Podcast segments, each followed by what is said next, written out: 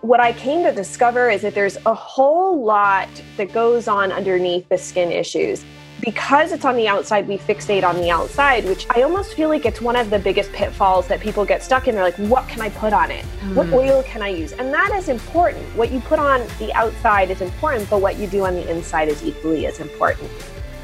You're listening to Muscle Medicine, where we debunk the myths in the health and wellness world to bring you the latest updates in exercise, rehab, and nutrition from industry leaders. Join your host, Dr. Emily Kiberd, chiropractor and movement expert, as she brings you simple, actionable tips to reach your fullest potential.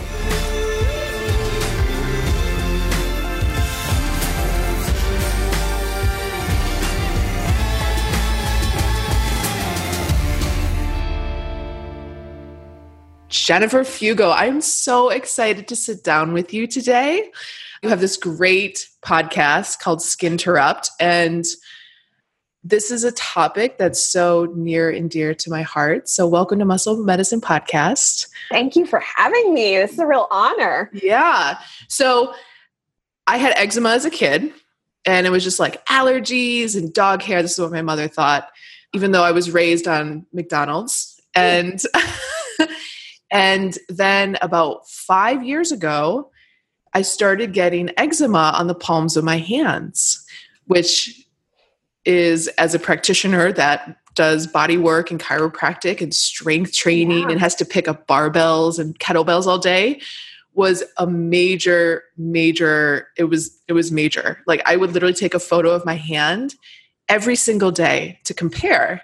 And i had a little bit of eczema right on the outside of my mouth I would love for you to just share your background as a practitioner, because I know you didn't start out as a practitioner, but now clinical nutritionist, and you were actually suffered from a skin condition yourself. Yes. Well, what's funny is I can completely relate to the whole hand eczema thing because that's what I had as well. And at the time when it started, I was going to CrossFit. And so, yeah. so I, I didn't pick up the barbells anymore. The one day which was I think one of the last times I've ever went to my box. I, you know, you you always get dirty and CrossFit because I mean, like the boxes aren't like pristine gyms or whatever, and that's fine. That's part of their the beauty of them. You know? Yeah, yeah. But I would always wash my hands afterwards, and I went in the bathroom to wash my hands, and the water burned so badly. Like I didn't even get to the soap. Oh yeah, I couldn't get to the soap. I know um, that feeling well. yeah, and I just started to cry as I was in the bathroom because I'm like, what am I supposed to do? I can't wash my hands. Does this mean I can't come back to the box? I mean, that was part of my, you know, it wasn't just where I worked out, it was also my friends, my social community. And it really impacted the way that I saw myself and ultimately what ended up happening. Because I mean, I work from home. So I'm basically around my husband half the year for the most part when he is off of his work and four cats. So you can imagine that losing this one thing that was part of my social circle and something that got me out and being active was devastating. And additionally, I also was teaching cooking classes at the time and you just imagine for anybody listening so you're cutting up all this food you know with your hands. I mean granted i was wearing gloves because i couldn't touch any of it and i go and wash my hands. But when you show up to present a meal to all of these people who've paid money to be there and to learn from you and then they can see how messed up and gross and oozing and red and awful your hands look they they start to get a little like hmm I don't know about this. I'm not sure if I want to try that. Like, what's going right. on with your hands? It makes people very uncomfortable. So I actually ended up having to completely stop teaching cooking classes. And I just mm. saw these pieces of my life that I loved disappear as a result of how bad my hands had become and that I couldn't get it under control.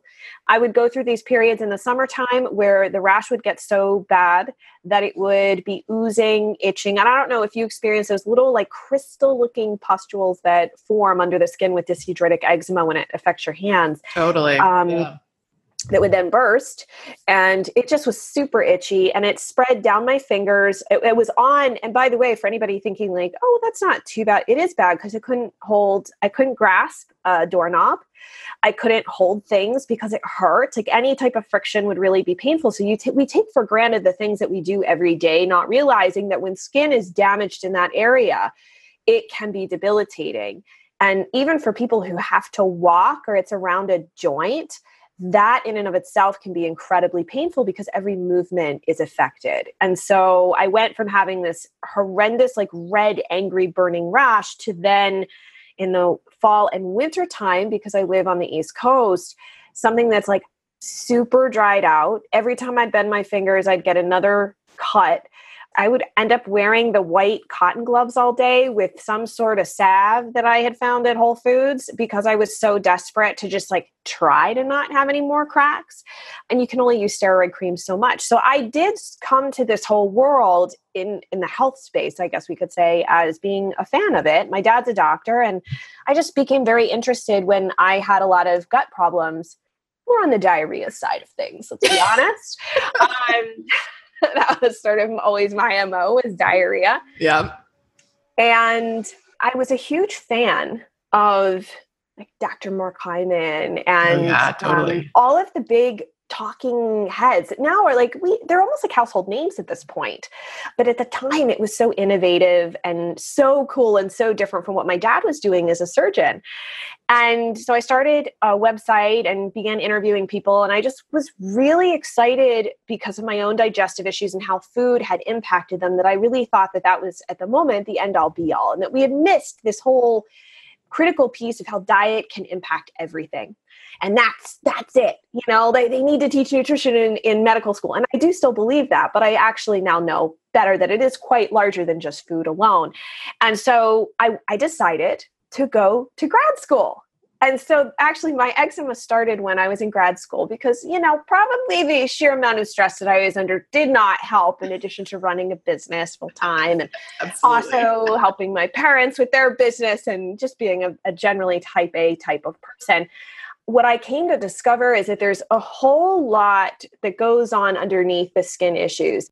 Because it's on the outside, we fixate on the outside, which I almost feel like it's one of the biggest pitfalls that people get stuck in. They're like, what can I put on it? Mm. What hmm. oil can I use? And that is important. What you put on the outside is important, but what you do on the inside is equally as important. So I feel you. It's tough. It is definitely a tough situation when you're working with your hands so did you go through because you know the first thing most people think is there's something on my skin on my hand I need to put the cream on or the natural cream or the whole foods cream but did you go through the conventional medicine route of like steroid cream and and that kind of stuff mm-hmm.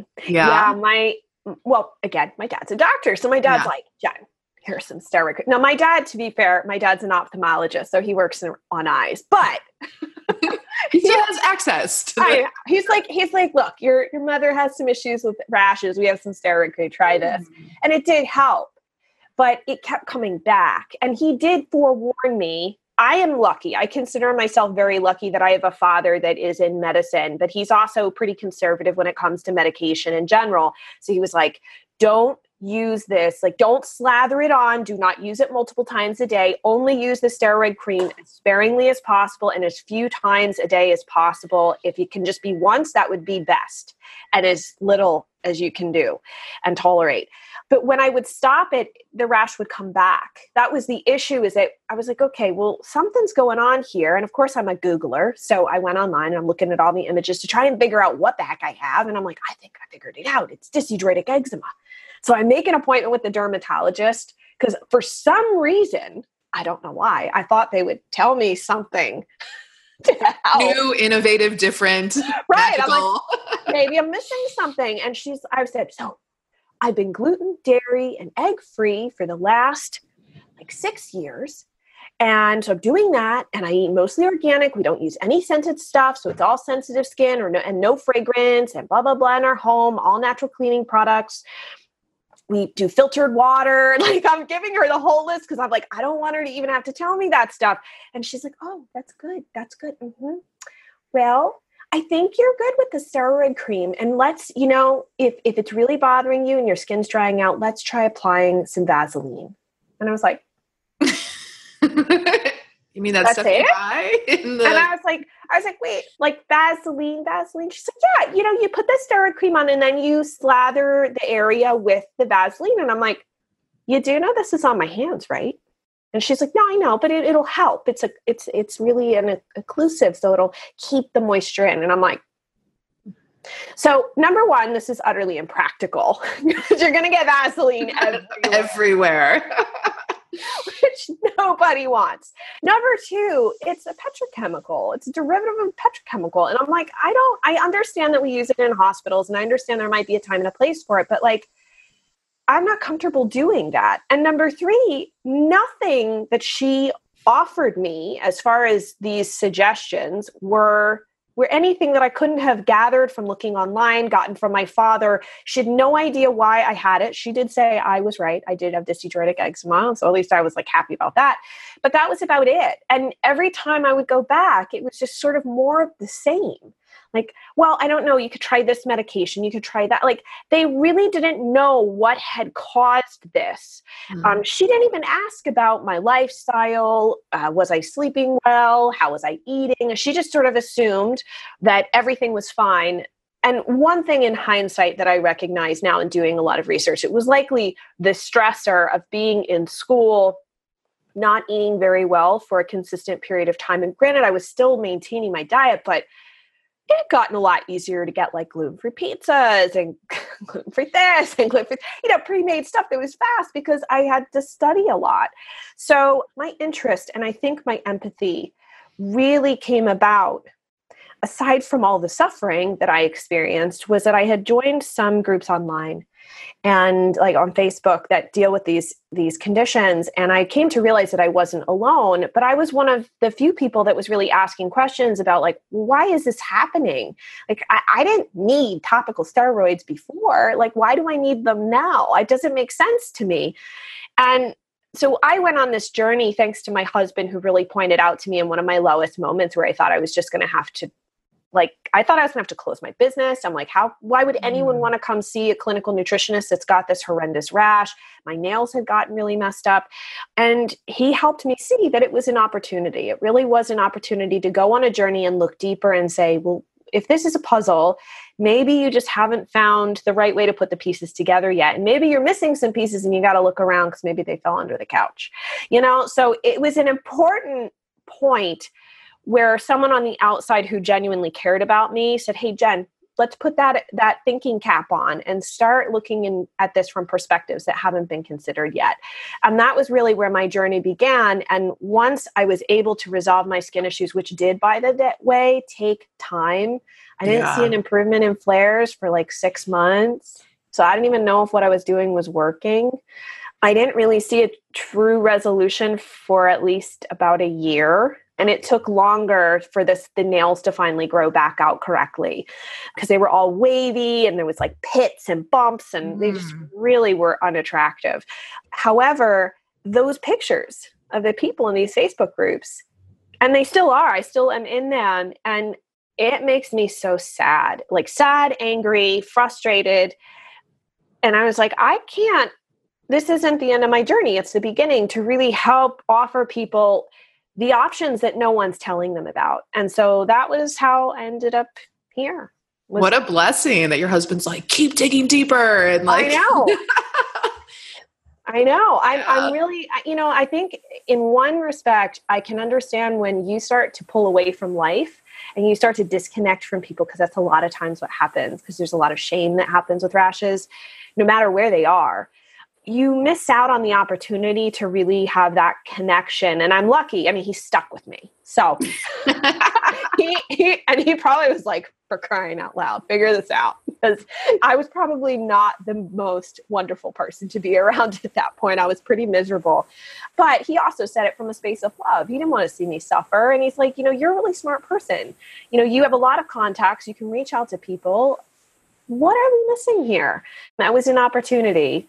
And that's sort of where like Skin Interrupt came into it. Was like, realizing that there's all these people in different areas like GI or detox or hormone balance, gut issues, all sorts of different areas that nobody's really talking to one another. Like they focus on their particular niche, but they don't, nobody's overlapping, connecting the dots oftentimes to help people with chronic skin issues. And I'm like, why not? Because the skin's usually the last thing to get fixed. It's a low priority organ. You can walk around with skin rashes and even like gashes as a result of them and open wounds. You're still breathing.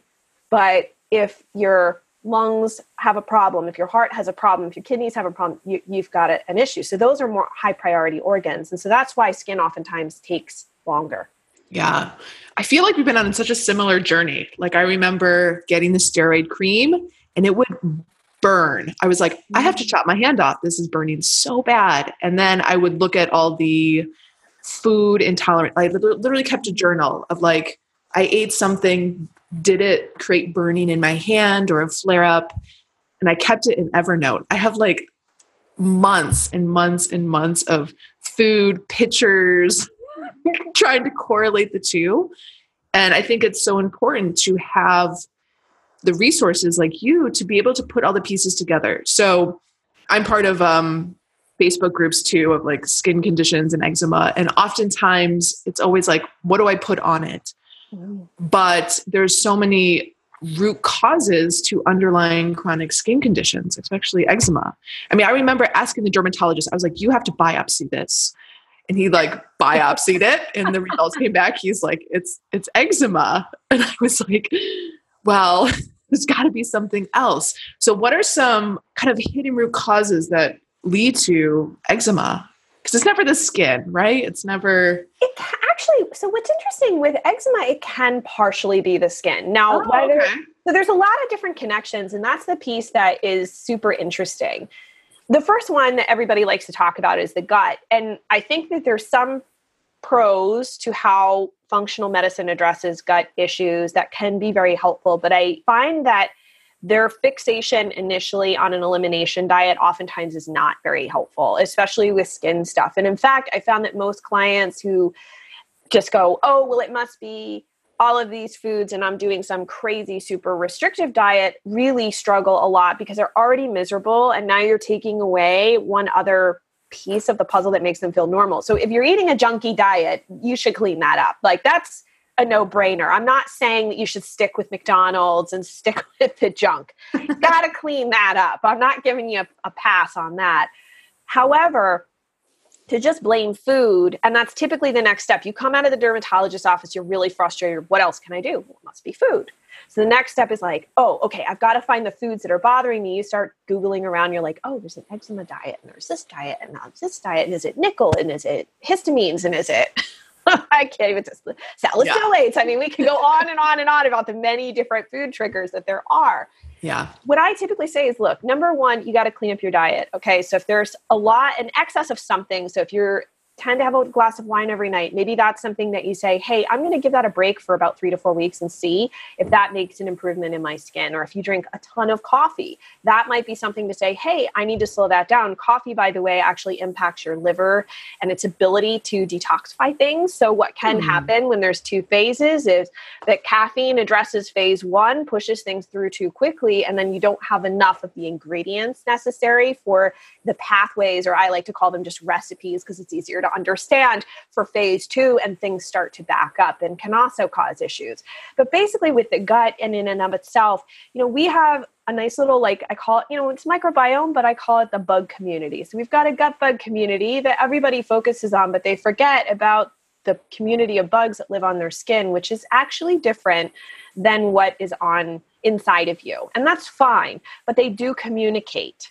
And they do so by different chemicals that are produced by the gut bugs, specifically called short chain fatty acids. And butyrate, which is one of those, is really important. And there's a lot of cool research that has come out supporting this interesting connection between those byproducts, so to speak, of the gut bugs and how we establish a healthy skin microbiome. So now you've got the skin microbiome. One of the most classical symptoms, so to speak, of eczema is this increase or presence of staph aureus on the skin, which really should not be there in a healthy individual. To be clear, the microbiome is not just bacteria, it can include fungal organisms, it can include mites and some parasites and those sorts of things. So don't get grossed out by that. It just is what it is. However, you don't want staph aureus on your skin. And so that's one of the really hallmark symptoms of eczema where we see this increase in staph aureus and that causes a dysbiosis of the skin microbiome and that can trigger all sorts of problems so if you do develop a flare i'm just going to say this throw this out there if you develop a flare and it gets really bad and it's oozing and it, you know go to the doctors don't try I'm just going to say right now because if you get a really bad staph infection and you let that go and you're trying to deal with it with like essential oils, it's really not safe. You don't want to have damage to your tissue or end up with really serious issue where you end up hospitalized. There is a time and a place for doctors. There is a time and a place for medications. We just have to be really smart about it and judicious about what we choose to include in our regimen or our protocol. It doesn't mean that you need to be on antibiotics for life or anything like that, but we have to be smart and judicious about when we choose to include them on our skin or taking them orally or not. If you have that in your background, by the way, of having taken a lot of antibiotics, even as a kid, so a long time ago, or you've had stomach poisoning, or a stomach bug or you've gotten food poisoning. There we go. Food poisoning. Those are also red flags for setting the stage for having gut dysbiosis or gut imbalances where you open up the doorways, so to speak, to allow for other bugs that really shouldn't be living in the gut or that are opportunistic and then take the opportunity to overgrow once you get this kind of clean out of the GI tract. So it's really important that we have this established good connection between the inner microbiome and this outer microbiome. The other quick point about them is like we love to feed our microbiome in the gut fiber, but our skin actually eats oil. So if you've been afraid to put oils on your skin, this is a good reminder that oils are actually very healthy for the skin. Some of the better ones to choose would be things like avocado oil, olive oil, believe it or not. I know it's hmm. like people are like, oh, these are like the stuff you eat. But yes, even safflower and sunflower oil, I know that we wouldn't we would avoid them in the diet because they're more on the omega-6 inflammatory side. But for the skin, there's actually research showing, especially for eczema, that they can be helpful so those would all be really really great options. Jojoba is also another great option. It's lighter. Sesame oil which is more used in ayurvedic it's heavier it's better for the winter time and it does have a pretty intense smell to it as well but that can be a great option. But your bugs that live on your skin they consume oil. They it's called a lipidome. So it's not when people are like, oh, I don't want to put oil on my skin, it's going to clog my pores. That was my thinking for a long time because I had acne as a teenager.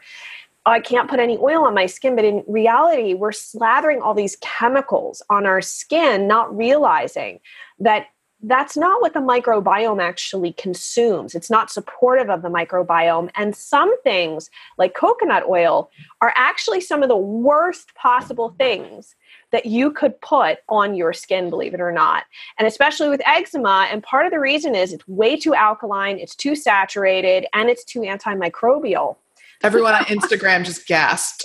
I know. And that's one of the saddest things. There's also a problem in that, I don't know if you've experienced this at all with your patients, but there is an increase in coconut allergies now as a result of us putting coconut in everything. It's not it's not a, an emergency. like, I'm not saying it's the way like everyone's allergic. No.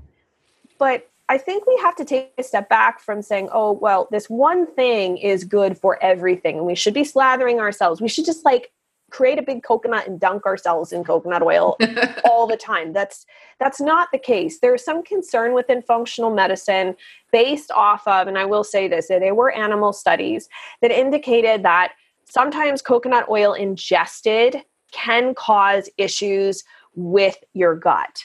And it's a little more complicated than I'd rather get into. But as far as the skin is concerned, I think the major concern here is that it, it can be really irritating. And because eczema specifically has this hallmark issue of staph aureus, you already have dysbiosis. So what do you do? You slather that on, it kills everything, and then the bad stuff grows back faster. So you don't mm-hmm. really do yourself any help. It's not helpful. It's more of a disservice. And I've also had a number of clients who found that after they swapped out the coconut oil for things like jojoba or avocado, they found that the skin looked better, it was less reactive, and for some of them, they realized they were actually allergic to the coconut oil or had developed an, an, allergy to it. So it helped really reduce the swelling and the inflammation and whatnot. So that would be a big piece of it. But we're also we also have to consider gut function, some of the skin conditions are autoimmune. Like I know we're not talking about psoriasis, but psoriasis is an autoimmune condition along with like vitiligo, for example. Mm. You can also, if you have nutrient deficiencies, that's going to be a major problem because it does Im- impair your skin. It's a very nutrient hungry barrier that we have to create. But you can have environmental allergies, your genes play a role which I'm happy to talk about. There's one specific gene with um, eczema that's pretty specific. Yeah, I'd love to hear about it. So there's a gene called filaggrin. And in eczema sufferers, the tendency is that about 30% of people have a SNP in this particular gene. However, it doesn't ultimately matter whether you, whether you have the SNP or not. So a SNP implies that the gene isn't functioning, not that the gene isn't functioning, but it doesn't code for the correct protein that's also called filaggrin that your skin uses as almost like the mortar mix between so each think of each cell and if it was a brick wall there's mortar mix between each cell right? It helps keep this nice barrier. But what happens if the mortar mix is kind of faulty? Like maybe you didn't put enough water in it, so it was too dry and it starts to crumble. It's sort of the same case with filaggrin. When it's not coated for correctly, we have this sort of faulty filaggrin that reduces the barrier, the ability of the skin to be that barrier that we need it to be. And so you end up what's called with what's called um, leaky skin syndrome. And that's pretty common with people who have eczema.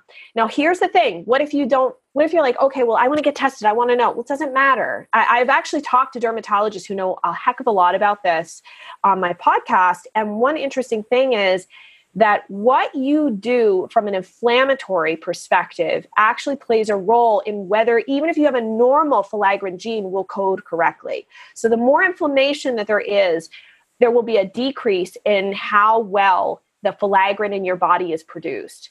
And one very specific way, and I know everybody's gonna be like, what?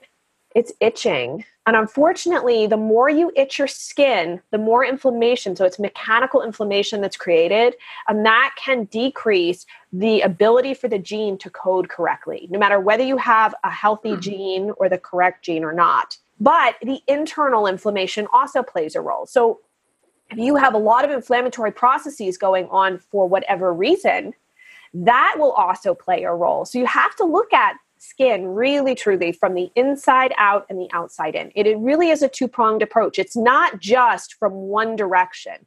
Both directions impact each other. And so genes play a role, but more the more the focus has to be on how do we stop or slow down inflammation we also have to think about heavy metal exposure. I talked about my college days so stress is a huge factor here. Mitochondrial dysfunction so if your little power plants aren't functioning correctly that plays a, plays a huge role. Environmental toxins um, liver detox challenges which i briefly mentioned about the caffeine if you don't have enough of certain nutrients for say the glycine pathway or glutathione that can certainly play a role. Past traumas are a huge piece to this that a lot of people discount because they say, oh, it's in the past. But thyroid dysfunction, drug reactions, and hormone imbalances as well also all play a role depending on where you are in your cycle. I think what you did was really smart. You tracked things.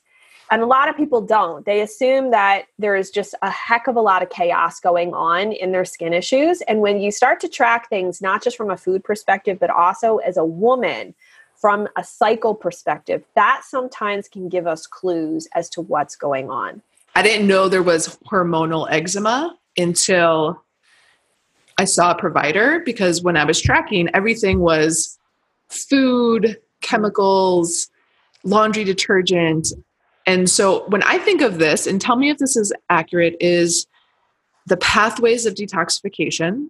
So the liver, the kidneys, the gut when those aren't functioning properly, the overflow, the overload will start to present in other organ systems like mm-hmm. lungs, sinuses, and skin. Yep.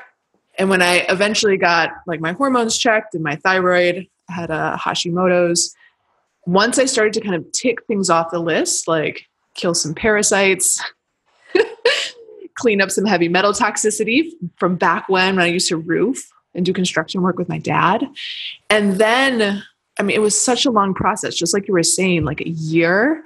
And I was like, okay, it's six months, it's nine months, it's a year. And then things started to get better. Is that an accurate perception? Like our organs of detoxification aren't doing their job. And so it kind of presents in other parts of the body? I don't think it's that they're not doing their job. I think they are really overloaded. And I think that that's one of the biggest challenges. Like if your gut has parasites in it or mm-hmm. it has a gut infection, you can't expect food to fix that. I mean, there are botanicals and herbs that can help. I think we forget about those and we're like, well, those aren't food. I mean, you eat them. So yeah. one could argue they are food. Yeah. But a lot of times we want to fix all those problems with food alone and you can't. So if the gut is challenged because it has something there that shouldn't be, or you're not, so you're constipated. I mean, most people are not pooping correctly. They're either on one side where they're pooping way too much, so they're like on the diarrhea side, or they're super constipated. And by the way, if no one has said this, we'll just say it you should poop like one to three times a day. You shouldn't be straining. That's a really important because that's also a barometer of what's going on internally. So transit time is important. But if your liver also doesn't have the necessary ingredients that I was talking about in order to tackle certain things like toxins being so say you got the gut issue, right? You've got say we've got, for example, E. coli. I've, I have a lot of clients this happens to. They'll have too much E. coli that grew in their gut, and it is a, a commensal bacteria, but it's also very opportunistic. And everybody's got a different story of how they ended up here. But either way, you've got too much E. coli. It's not an infection, but it's dysbiotic.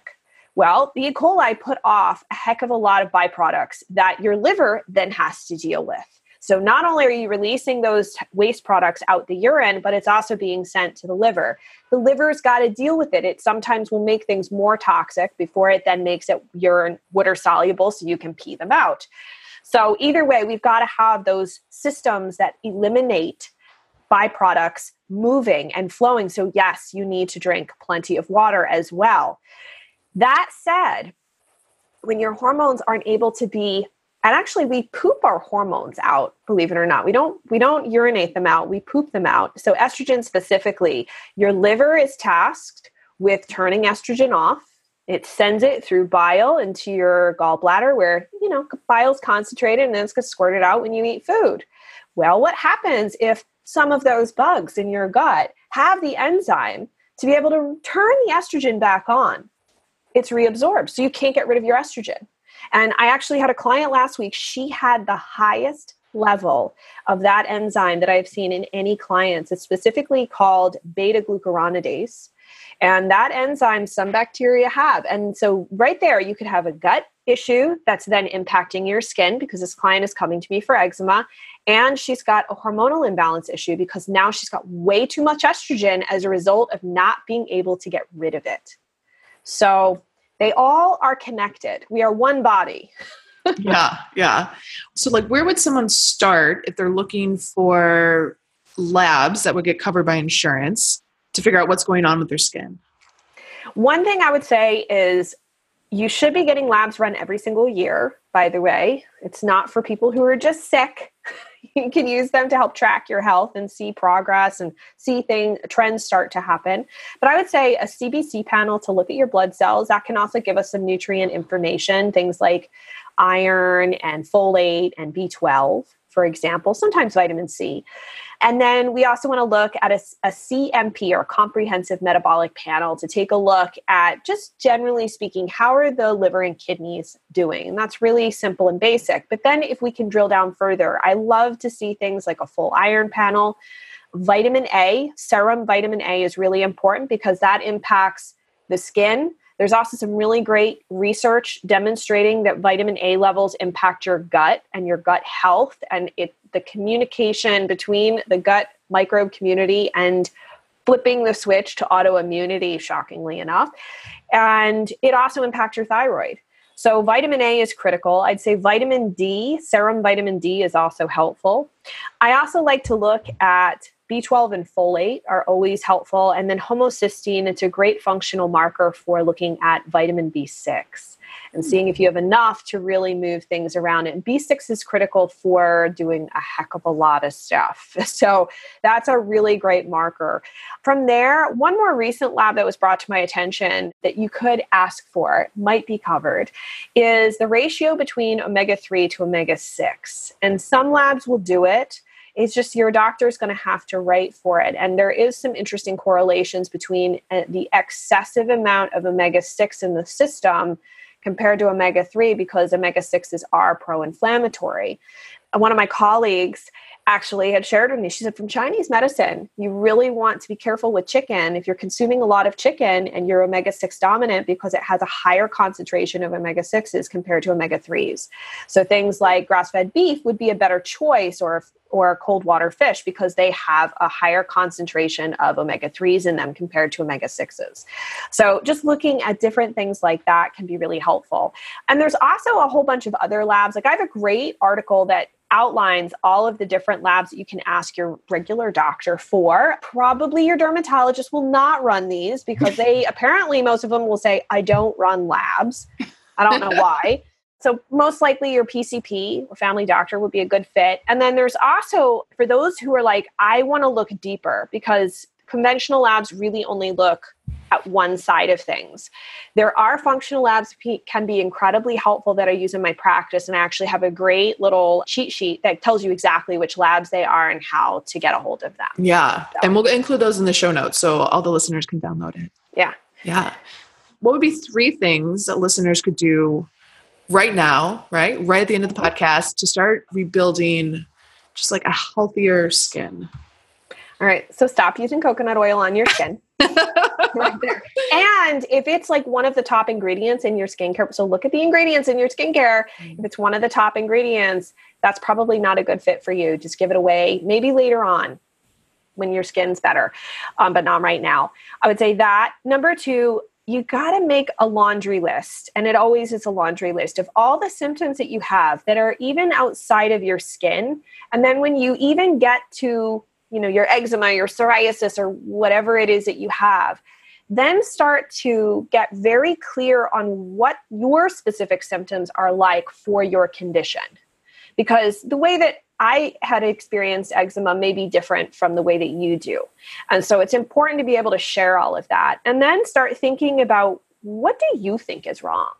I mean, I know that maybe everyone listening isn't necessarily a doctor or anything, but to be a detective, you have to start tuning into that inner intuition and saying, what do I think is wrong? It might you might not be right, but you might actually help a practitioner figure out what some of the con- missing connections are as a result of you just really paying attention and listening. Mm. And the last thing I would say is clean up your diet if you haven't done so already and include things like collagen can be really helpful if you are comfortable doing dairy ghee specifically is high in butyrate so that can be a really great option to cook with or add to your shakes as your protein source i love collagen i love doing a lot of protein for my clients because oftentimes they've cut protein out so far that they don't have enough protein available to them to actually help their skin rebuild. Because if you're rebuilding any type of tissue, you do need more protein, and oftentimes people feel better. So I tell clients who are not working out. If you're looking for a target, it would be somewhere around like 70 to 80 grams of protein a day. But obviously, Emily, you would probably, for somebody who's working out and really active, you know, I'm sure that you've probably talked about what their targets should be for yeah. that. That's not my area of expertise. so, what do you think of? Because we have a lot of listeners who have, are like new moms with mm-hmm. babies, mm-hmm. and I go into a lot of the Facebook groups, and a lot of the moms are saying, my baby has eczema, you know, baby's like under one year old, right? And I'm thinking, and they're asking, what cream should I put on my baby? And I'm thinking, well, it's like a two part process here there's obviously something creating some inflammation that could present on the baby's skin. It's probably in the mom's diet if they're still breastfeeding. What would you tell that mother? Because sometimes I feel like I want to go into that Facebook group and then I'm like, I'm going to get kicked out if I ever Yeah. write what I actually want to write. part of the issue here and i i say this i'm not a mom i'm an aunt. So there's that. But here's the thing and you have to take a step step back from feeling judged in this moment but you have to remember that the microbiome that the baby has came from you. And so if your microbiome was not in its most healthy state and again no judgment here this is just just take the the emotion out of this just the steps and facts along the way then it is highly likely that the baby may have taken on some of those issues from mom. Now, the other thing to consider I don't see kids, but one of my colleagues does. And she's actually seen a really high incidence of kids who actually have parasites like pinworms and all sorts of stuff Hmm. that they repeatedly keep picking up from the animals in the household. It's not to say I love animals. I have four cats. So I'm not saying get rid of your animals, but you do have like maybe if you're you have a dog, maybe you're wiping the dog's paws down before they come in the house. Doing whatever you can to minimize what's being tracked into the home. Take your shoes off at the door. The shoes do not come through the home. Because think about it, kids touch everything and put it in their mouth. So that can certainly be a factor. Absolutely, what mom eats if they're still breastfeeding could be a factor. So you may want to kind of track that. Another really interesting thing, and I'll just throw this out there, is you could try something like Megaspore topically. If you have a regular probiotic, you could also try that.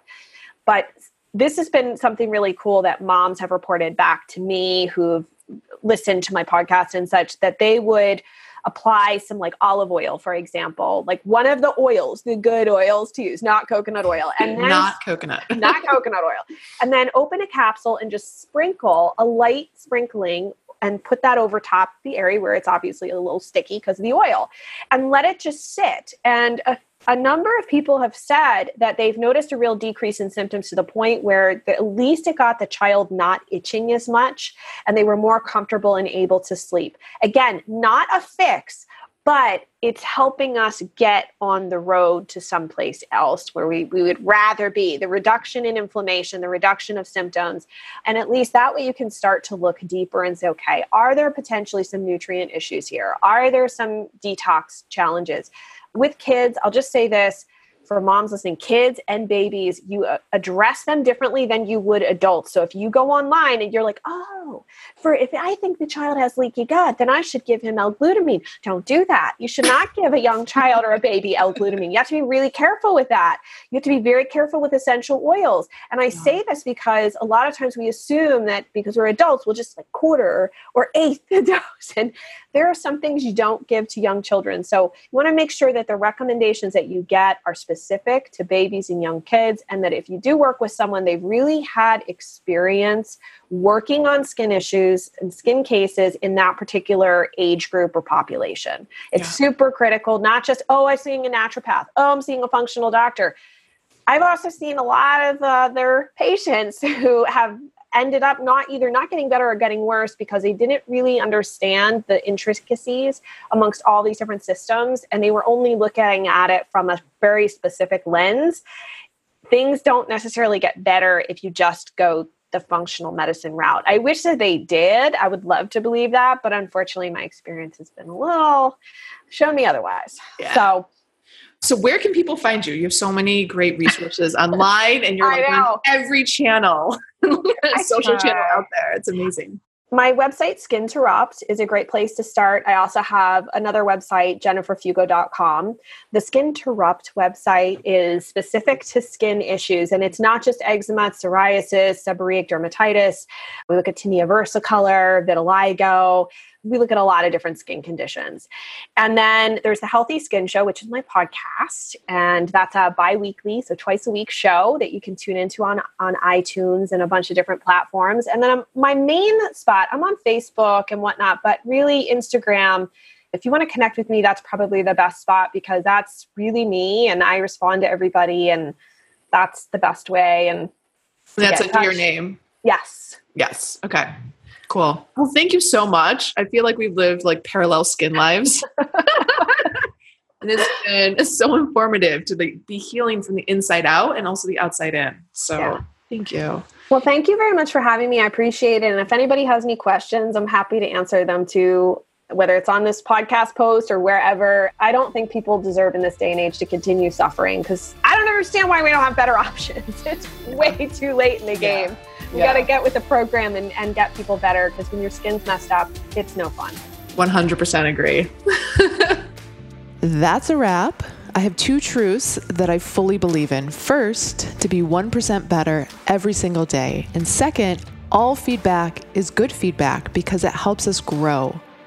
Why do I say this? If you're enjoying these conversations and you find this is adding value, send us some love by subscribing to Muscle Medicine Podcast on iTunes. And if you want to share your voice with the world and scream it from the rooftops and tell your friends, or you can just give us a little feedback so we can grow by rating and reviewing Muscle Medicine on iTunes. Thank you guys. So much gratitude. Dr. Emily Kiberd here.